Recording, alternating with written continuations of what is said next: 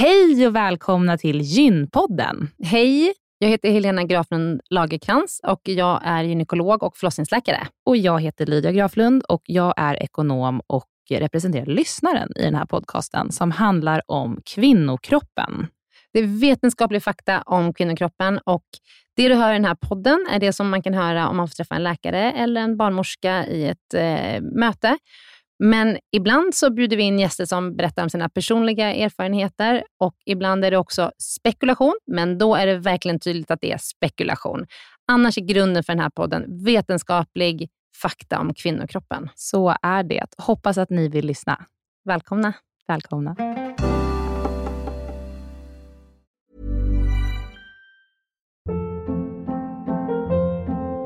Hold up. What was that? Boring. No flavor. That was as bad as those leftovers you ate all week. Kiki Palmer here, and it's time to say hello to something fresh and guilt-free. Hello Fresh. Jazz up dinner with pecan-crusted chicken or garlic butter shrimp scampi. Now that's music to my mouth. Hello Fresh. Let's get this dinner party started. Discover all the delicious possibilities at hellofresh.com.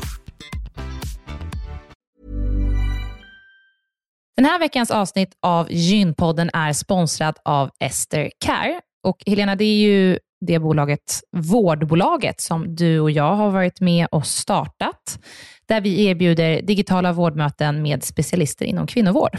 Precis. Och vi vet att det är väldigt mycket vårdpersonal som lyssnar på Gynpodden, vilket vi är jätteglada för. Och vi behöver alltid fler gynekologer till SDKR. Så därför vill vi nu göra en shout-out till alla er som lyssnar ute som vill vara med och förändra svensk kvinnovård. Vi söker specialister inom gynekologi, men också ST-läkare som har kommit en bit in i sin ST och som vill arbeta digitalt eh, med handledning på, hos oss på SDKR. Mm. Och precis som det är för våra patienter som kan söka vård hos oss, det vill säga att de kan bo vart som helst i landet eftersom vi är digitala. Om man laddar ner appen och så bokar man ett vårdmöte, så kan ju även läkaren bo vart som helst i landet eller flytta under tiden man jobbar hos oss. Det är ju väldigt, väldigt flexibelt eftersom eh, man jobbar hemifrån. Och Jag tänker att det måste ju också vara helt underbart att som läkare kunna arbeta hemifrån och planera sin egen tid några dagar i veckan. Ja, verkligen. Och samtidigt vara med och förändra kvinnovården med kollegor som är otroligt drivna och engagerade. Det är jätteroligt att jobba på SDKR. Och jag tycker att det här är en häftig grej som vi gör just nu, att vi erbjuder gyn, äh, gynvård i hela landet. Och vilka är de vanligaste patientmötena du tar, Helena? Ja, men det är ju klimakteriet, eh, PMS, eh, mensbesvär. Och det är ju såklart Eh, ärenden och eh, diagnoser som går att hantera digitalt. Men vi remitterar också vidare när det behövs. Mm. Eh, och tar labbprover när det behövs mm. och så vidare. Mm. Så gå in på sdcare.com, klicka på jobba hos oss i menyn för att läsa mer och skicka in en ansökan. Tack så mycket. Tack och välkomna. Hej och välkomna till Gympodden. Eh, idag ska vi podda om ett eh, väldigt tungt och Eh, sorgligt ämne, nämligen när ett barn dör i magen under graviditeten. Eh, år 2020 så dog 353 barn före födseln och då kan man eh, relatera det till att det föds ungefär mellan 115 och 117 000 barn per år i Sverige. Vi såg att under 70 och 80-talet så sjönk antalet barn som dör i magen Mm, väldigt tydligt, men under en lång tid så har antalet dödfödda barn legat ganska konstant. Trots att vi gör väldigt mycket olika insatser inom vården för att rädda flera barn. Och vi ska prata mer om det här tillsammans med specialistläkaren inom förlossningsvård, Minna Lundén.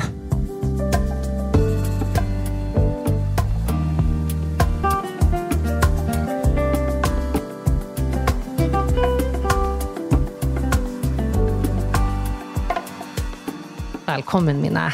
Tack. Minna, du arbetar som förlossningsläkare på Danderyds sjukhus och du forskar också eh, inom det här området.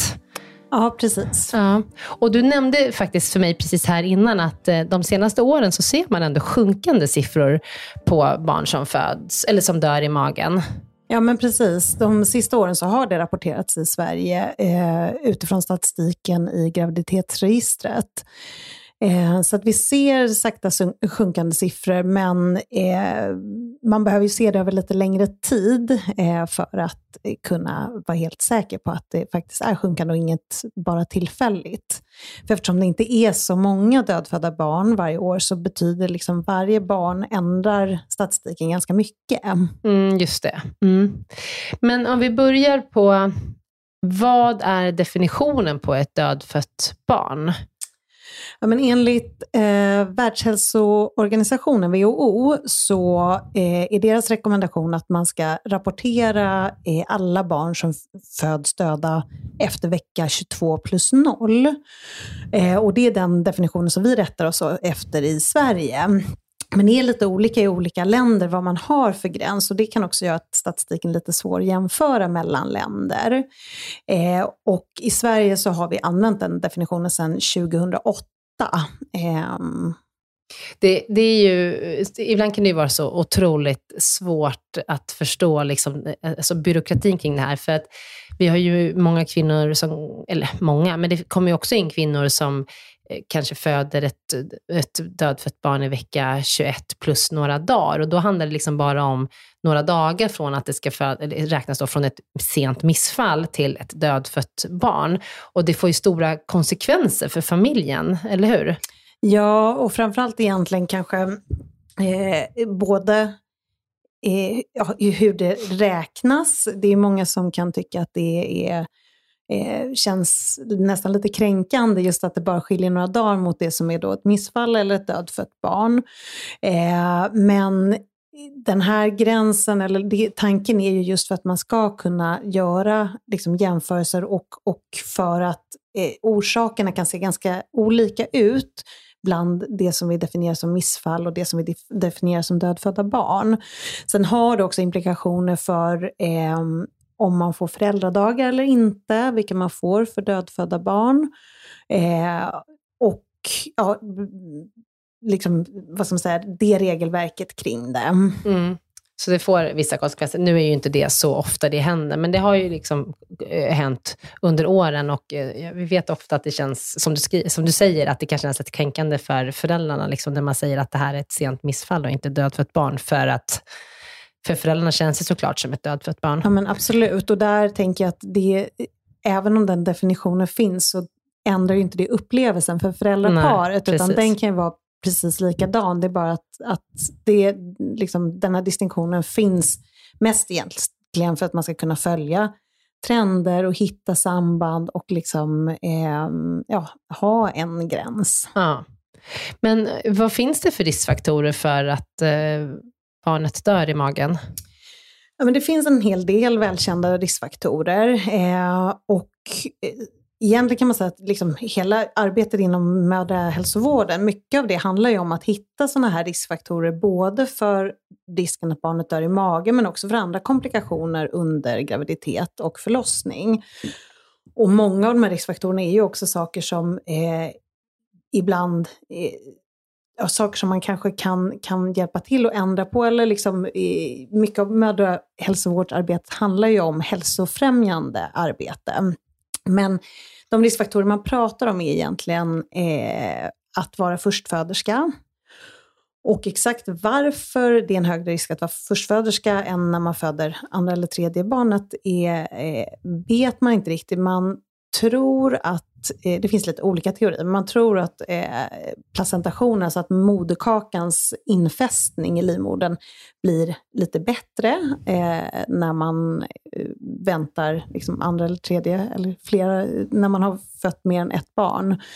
Men också att vi vet ju mer om hur en kvinna liksom bär en graviditet och föder barn när man har gjort det en gång. Så att vi har liksom lite mer förhandsinfo och då kan man också skräddarsy en övervakning av en graviditet och, och, eh, och så med ett nästkommande barn.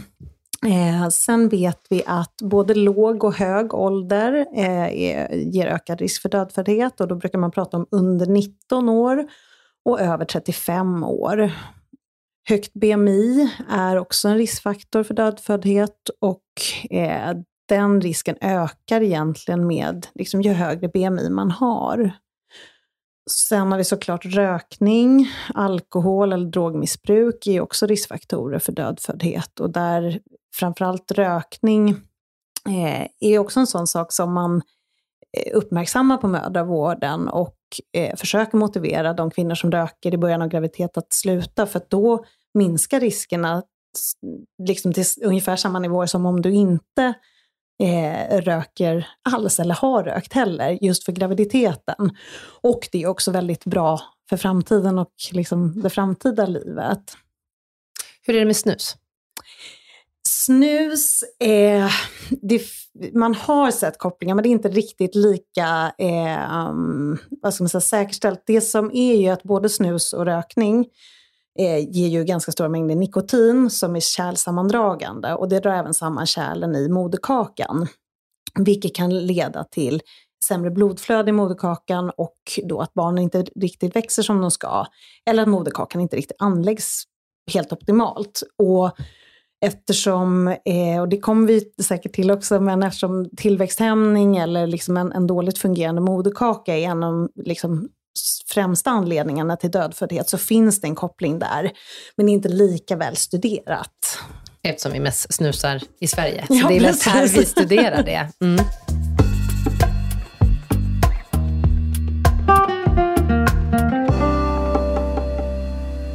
Men vad gör vi inom vården för insatser för att minska att det här antalet sjunker med dödfödda barn? Ja, men vi gör massa olika saker egentligen. Och det är både, eh, jag återkommer till det här liksom inskrivningen på mödravården och, och vår, en väldigt välfungerande mödravård. För att det är där man har liksom chans att tidigt hitta faktorer som kan vara, ja men som faktiskt kan ha direkt inverkan på eh, ja, dåliga utfall under graviditet och förlossning. Eh, och man har också chansen att göra någonting åt det. Eh, och också liksom sen vidare i livet grund, liksom, ha med sig kanske andra vanor än vad man gick in i en graviditet med. Eh, för där hittar man ju också, man pratar ju mycket om ifall man har med sig några sjukdomar eller eh, släktskap för, viss, för saker som också kan påverka.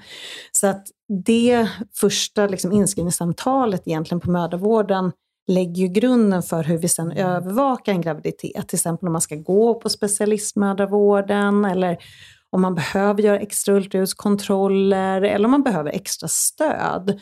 För vi vet att eh, kvinnor från eh, liksom mer utsatt bakgrund, eh, socioekonomiskt eh, svagare områden och även kvinnor som utsätts för till exempel våld i nära relationer, de löper också högre risker, både för dödföddhet men såklart massa andra saker under graviditet och förlossning och i livet stort. Mm. Så att vi, där, där, där fångar man ju väldigt mycket som vi sen då kan följa liksom, utöver det vanliga vårdprogrammet. Mödravården är fantastisk. Ja, men den alltså, är man tänker det. ofta på det, mm. att den är så otroligt bra uppbyggd. Mm. Mm. Och väldigt små och billiga medel som ändå ger stor inverkan. Så mm. att där har vi ju, där, där finns det jättemycket att tacka för. Liksom det här ja, men verkligen strukturerade första samtalet och genomgång av ja, men kvinnans historia och hur, hur hon lever idag. Men sen så inom förlossningsvården så, så har vi ju, vi jobbar ju ständigt med att försöka förbättra utfallen för mamma och barn, att det ska bli så bra som möjligt. Och där eh, tar man hela tiden lärdom av nya studier, ny forskning för att optimera omhändertagandet. Till exempel så, så om man jämför med för några år sedan så sätter vi igång förlossningar hos de kvinnor som har havandeskapsförgiftning tidigare än vad vi gjorde eh, för, ja, för några år sedan då. För havandeskapsförgiftning är en riskfaktor för att barnet ska dö i magen? Ja, och för att mamman ska hinna bli sjuk mm. också. Så det är liksom både av omhändertagande, liksom omtanke för mamma och barn.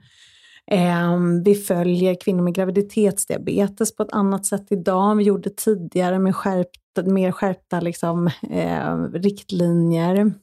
Eh, fler kvinnor genomgår liksom fler antal ultraljud under graviditeter. Eh, om man eh, har någon riskfaktor med sig in i graviditeten. Så att det är mycket av liksom övervakningen och, och också igångsättningar som har skräddarsytts utifrån den kunskap vi har fått de senaste åren.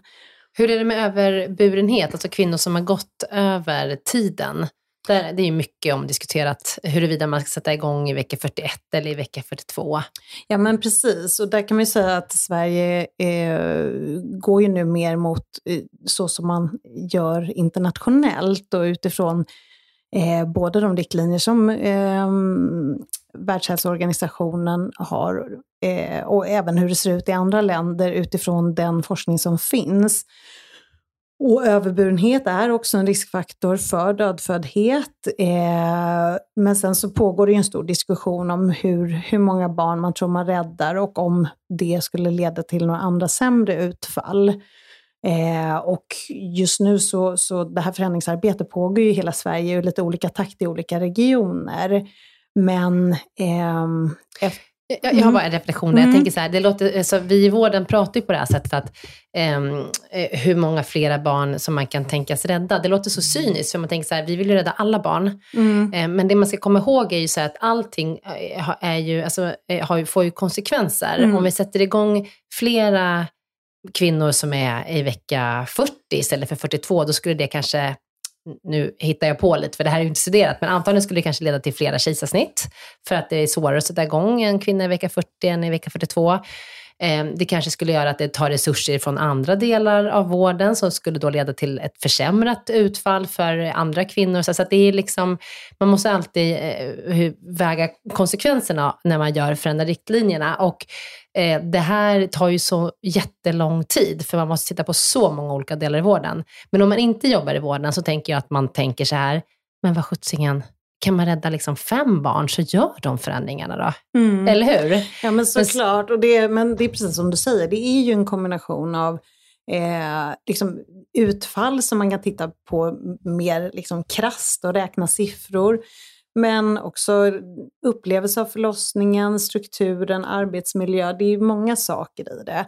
Och om man ska vara riktigt krass så kan vi säga att vill man ha noll procents dödföddhet, då skulle man ju sätta igång alla vecka 22 plus 0, för då, då, skulle ju liksom, ja, då skulle ju barn dö under förlossningen snarare, för att mm. de är för sköra för det. Mm. Men liksom, vill man komma ner till en nollnivå, eh, då, då, då skulle man ju behöva göra sådana åtgärder. Ja. Det, det kan vi inte göra, för det, det ger ju massa andra utfall. Ja.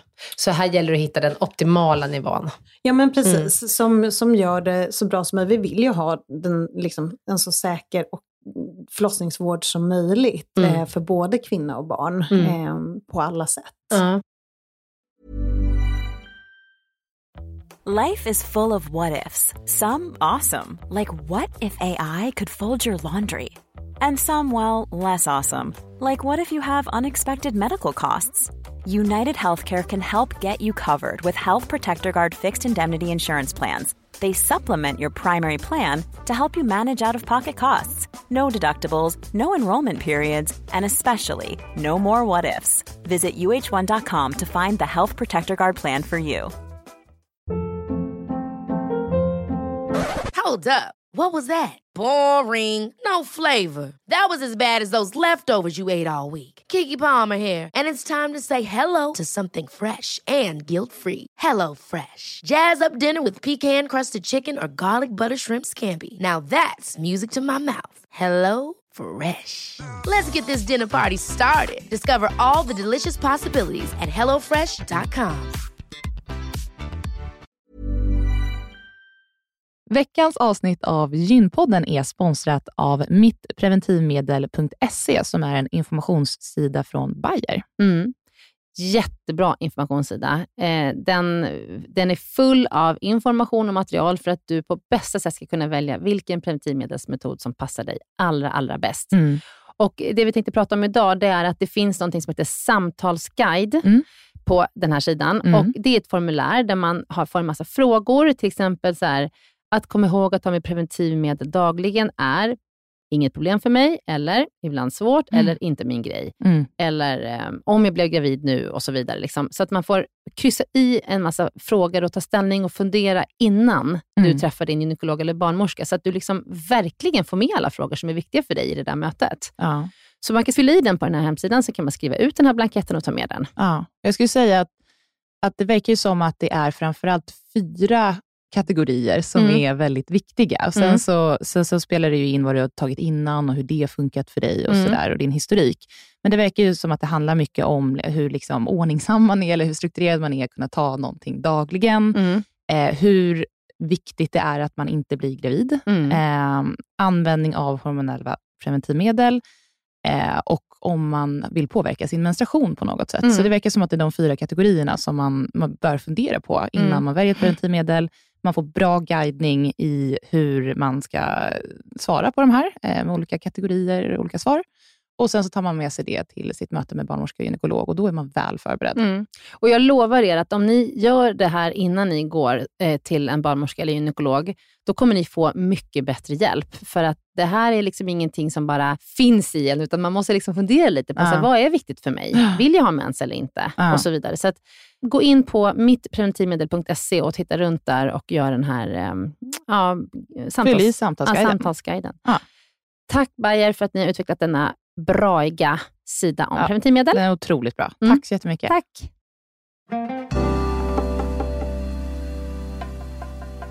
När ska man söka vård? Som liksom, om jag tänker att man är en vanlig eh, frisk mamma som inte går på massa extra kontroller och ultraljud. Så här, när, när ska man söka vård om man är rädd för eh, att bebisen till exempel rört sig lite mindre de senaste timmarna eller dagarna? Eller? Mm. Men där är återigen mödravården, den fantastiska. I vecka 24 så har de ett, eh, i, i det samtalet eller den kontrollen så eh, ingår en, en information kring fosterrörelser. Och då säger man att, att kvinnan ska känna fosterrörelser varje dag och gärna flera gånger per dag och att man ska försöka eh, liksom kanske lära sig sitt barns mönster och, och hur det ser ut över dagen. Eh, och att man ska reagera på om barnet rör sig annorlunda, om det rör sig mindre eller svagare eller liksom på, på ett sätt som man inte känner igen. Eh, och då ska man höra av sig till sin förlossningsklinik där man är tänkt att man ska föda för rådgivning. Och det som händer då är att man, då tar man en liksom, eh, då, då, då fördjupar man sig lite kring rörelserna och frågar kring det. Och vilka åtgärder kvinnan har testat. För där vet man till exempel att om man lägger sig ner och lägger sig på sidan så är det lite lättare att känna fosterrörelser.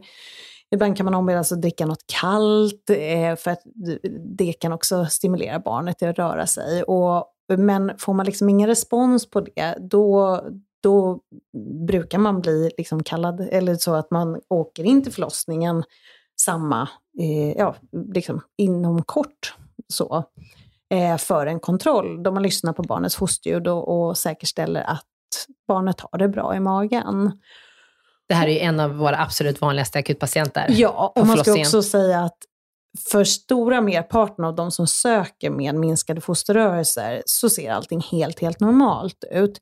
Det kan handla om att bebisen har ja, vänt sig, liksom lagt sig åt ett annat håll i magen eller bara har en lite längre sovperiod, för bebisarna sover ju också i magen.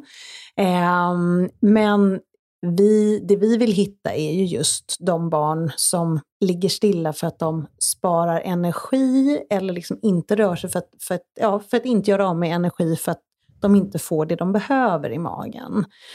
Det är ju de vi vill hitta. Och vi vill ju också hitta de kvinnor där barnet har dött i magen, för de måste vi hjälpa på plats. Och det är därför också, det är, också en anledning till att vi alltid eh, om man ringer med minskade fosterrörelser så får man alltid komma på en kontroll. Mm. Mm. Mm. Eh, Så, och som sagt, det här är ju en jättevanlig patientgrupp och då, då tycker jag oftast att kvinnorna, eller ma- de blivande mammorna, de, när man har tittat då så, de, bebisen kanske redan har börjat sparka inne på förlossningsavdelningen innan man ens har hunnit göra det där ultraljudet. Så, och så träffar man mamman och så, så, och då, och så säger de, ja men nu har jag känt bebisen lite här sista halvtimmen och sådär. Och, och så ber de lite nästan om ursäkt, det kände du igen mina. Mm, verkligen. Men då brukar jag alltid säga, hellre en gång för mycket än en gång för lite. Och det är jättesvårt som mamma att vara ensam ansvarig för det här, för det här liksom eh, den här jätteviktiga uppgiften Mm. att bedöma barnets fosterrörelser. Så är man orolig så måste man få prata med någon på förlossningen och komma in vid behov. Ja, precis. Och det, det är ju liksom, jag brukar också säga det, att det värsta som kan hända är att man får vänta ett tag på att eh, träffa en doktor om man nu måste göra det. För de allra flesta så räcker det med att lyssna på fosterljud och att mamma kanske då igen har känt att bebisen rör sig mer som vanligt och att det räcker. Men en del behöver träffa en doktor och göra ett ultraljud och ibland kan det vara lite väntetid men det är Mm. liksom det, alla är välkomna in och eh, för en kontroll av, av fosterljud. Eh, Men om man då eh, vid den här kontrollen upptäcker att barnets hjärta inte längre slår, vad händer då? Det första som händer är ju egentligen att man får, att föräldrarna får en, en, någon typ av reaktion. Det är ju det vi, vi möter. Och den reaktionen kan se helt olika ut. Det kan vara att man blir jätteledsen, arg, likgiltig, eh, frågar vad händer nu? Eh, och alla de reaktionerna är ju helt, helt normala för det som man precis har fått reda på. Eh, så vi som vårdpersonal, initialt så finns vi mest runt omkring som ett stöd i den här initiala krisreaktionen. Försöker inte liksom, pressa på med för mycket information eller så, det kan man inte riktigt ta in så tidigt. Ehm, det ser ju lite olika ut i olika regioner, så jag kan mest prata hur vi gör på det sjukhuset som jag jobbar, men i Stockholm är det ganska likt på alla sjukhusen. Och vi har ju som, som rutin att man alltid ska vara två doktorer som har tittat med ultraljud, så att man är helt, helt säker på diagnosen. Um, och sen efter den här initiala reaktionen så Eh, så har ju egentligen vi som i vården två eh, uppdrag, liksom, och de löper parallellt. Och det ena är liksom det psykosociala stödet och krisstödet till föräldraparet och stödet under förlossningen. Och sen har vi också den medicinska biten som egentligen handlar om att för det första ses att mamma inte har några eh, liksom akuta sjukdomar eller problem som gör att som vi måste liksom hjälpa henne med, som kan ha varit anledningen till den här eh, fosterdöden. Och sen eh, erbjuder vi alltid en utredning för att ta reda på varför det här har hänt. Och då kan man säga att allt det här löper lite parallellt och att man försöker att inte, som sagt, ge för mycket information samtidigt, utan ta en bit i taget. Och det, det är ju inget av det här egentligen som brådskar mer än om, om ja, den blivande mamman då skulle må dåligt på något sätt eller vara sjuk på något sätt, för då kan det ju brådska mer. Men annars så har man ja, obegränsat med tid egentligen att, att liksom prata och ta den här informationen många gånger. Mm. Och de allra flesta föder barnet vaginalt. Det är ju vår rekommendation och det är en sån sak som jag tyckte i alla fall, jag vet inte vad du tyckte, men när man började jobba inom förlossningsvården så tänkte jag att men vad hemskt att tvingas föda ett dött barn. Men, och det, det har ju, men där kan man säga att både att det, det har en psykologisk innebörd, både att man, föräldraparet ofta hinner landa lite mer i vad som har hänt, och många beskriver också att trots att det är ett dött barn man föder, att det ändå är en väldigt fin stund att föda det barnet. För det blir det minne sen som man tar med sig och har kvar. Eh, så att för sorgeprocessen så tror vi att det är väldigt bra. Och vet att det är bra, det som finns studerat kring det. Men sen också rent medicinskt kan man ju säga att eftersom man här ska vänta ett år med att bli gravid efter ett kejsarsnitt och, och många vill ju gärna ha barn eh, efter att, att man har fött ett dödfött barn. Så då tänker vi ju också att, att rent eh, medicinskt, att både att, att mamma slipper genomgå liksom en större bukoperation som ett kejsarsnitt är, men också att man inte behöver vänta den här tiden, utan sen när, när, när man känner sig redo, att man kan försöka igen. Man kan få mycket smärtlindring under Ja. en förlossning, eh, när man, eh, ännu mera än om man ska föda ett levande barn. Ja, men precis. Och vi, eh, liksom, vi också jobbar ju mycket med att vi försöker att hålla personalen så samman som möjligt och att man liksom eh, har ett, ett att, att det blir en bra upplevelse, om än såklart smärtsam och sorglig. Eh, vi försöker hålla det till liksom så få antal barnmorskor som möjligt, en patientansvarig läkare som tar hand om paret så, så mycket som möjligt. Eh, och vi, det finns också massa andra hjälp, liksom insatser, alltså kurator kopplas in tidigt, det finns möjlighet att träffa präst eller liksom annan företrädare för om man har en annan religion. Eh, och eh, ja, men andra familjemedlemmar är självklart välkomna om, om man behöver ytterligare stöd. Så att vi försöker göra upplevelsen så bra som möjligt, som det går under de omständigheterna.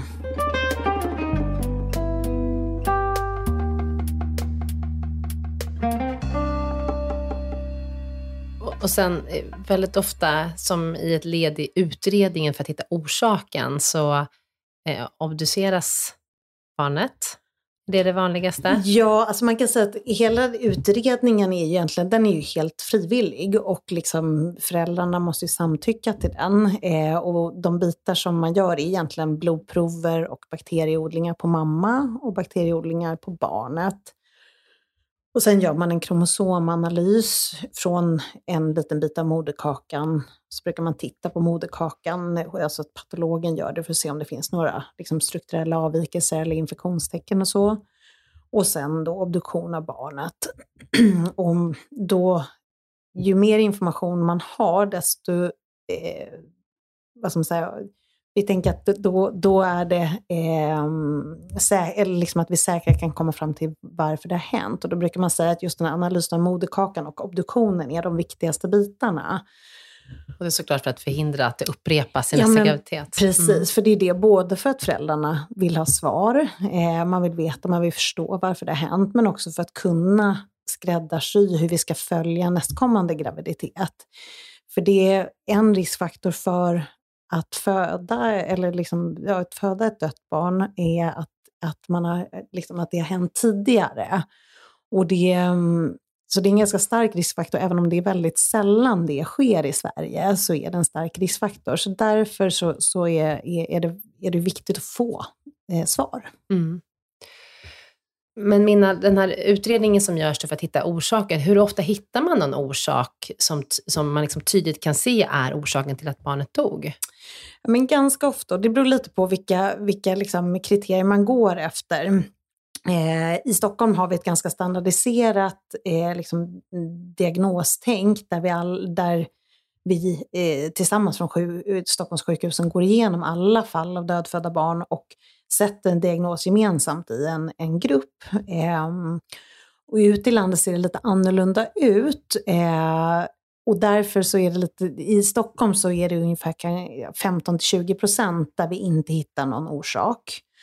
Eh, men om man tittar på siffror internationellt så är de högre, lite beroende på vad man använder för diagnoskriterier egentligen. Och vissa anledningar är väldigt tydliga och väldigt liksom, eh, säkra. Medan andra är lite mer osäkra, men att man ändå eh, ja, men har, har fingervisningar vad, vad, vad som kan ha hänt. Och vad är den vanligaste orsaken när man sätter diagnos? Den vanligaste orsaken är, är alltså en dåligt fungerande moderkaka och som då går hand i hand med tillväxthämning.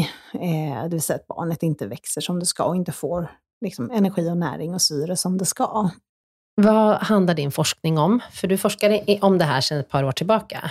Ja, men precis. Jag forskar om det här eh, och min forskning syftar egentligen till att försöka hitta då de, vilka som är de riskgrupper vi har nu. För vi ser att i, i många av de grupper som, som är, har då en välkänd riskfaktor så går ändå eh, trenden neråt, att det blir färre och färre fall.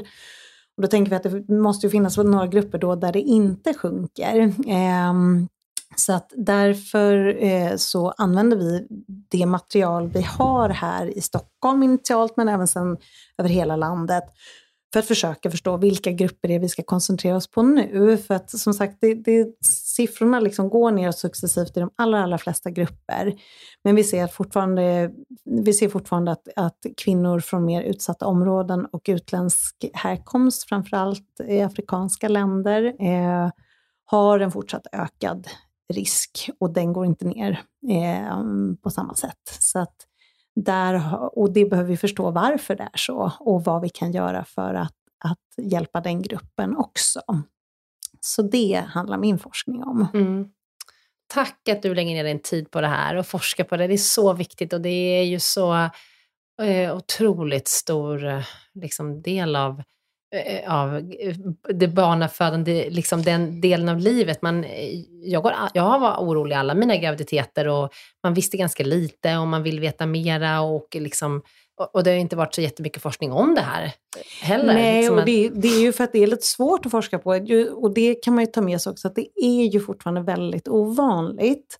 Eh, men för de som drabbas av det så är det ju någonting som påverkar hela livet. Så därför är det jätteviktigt att vi fortsätter försöka ta reda på så mycket som möjligt om det. Men, eh, men man kan ändå eh, stilla liksom den, den oron, för den, den tror jag att alla gravida kvinnor upplever någon gång under sin graviditet. Att, att det är fortfarande väldigt, väldigt ovanligt. Mm, det är det. Jag tänkte också tipsa om att man kan läsa mera på Spädbarnsfonden. Mm. Det är en fantastisk organisation mm. som är eh, ja, men föräldrar till barn som har dött magen som, som har startat den och driver den och sponsrar en hel del forskning men har också träffar för föräldrar som har förlorat barn och, och är liksom ett, både ett, ett eh, nätverk men också en kunskapsbank mm. eh, när det kommer till det här ämnet. Och eh, ja, men verkligen en fin organisation mm. som gör jättemycket bra arbete. Mm. Så deras hemsida, är, där finns det jättemycket in, bra information. Mm. Så där kan man gå in och läsa mera mm. om man vill läsa eller ja, ta reda på mer om det här. Tack snälla Minna Lundén för att du har kommit hit idag. Och det är faktiskt andra gången du är med i Gympodden, så jag är, jag är, så stolt och glad över att du är här. Se om jag kommer tillbaka igen med jag, något nytt spännande. Jag tror att du kommer komma tillbaka igen. Men vi får se vad vi poddar om då. Mm. Men tack för idag. Tack. Hejdå. Hej.